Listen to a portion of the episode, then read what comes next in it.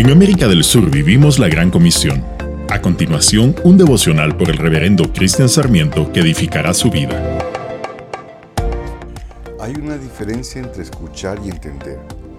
Es imposible entender sin escuchar. El llamado de Jesús es a concentrarnos en Él. Concentrarnos significa escuchar su palabra, puesto que Él es la palabra de Dios. La palabra de Dios se entiende desde lo profundo del corazón. Los sentidos son parte integral para escuchar, sin embargo el entendimiento surge de la pureza de nuestro corazón.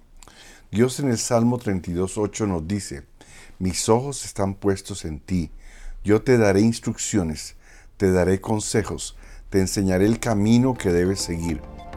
Señor, abre nuestro entendimiento desde lo profundo de nuestro corazón. Límpianos para entender y obedecer tu palabra.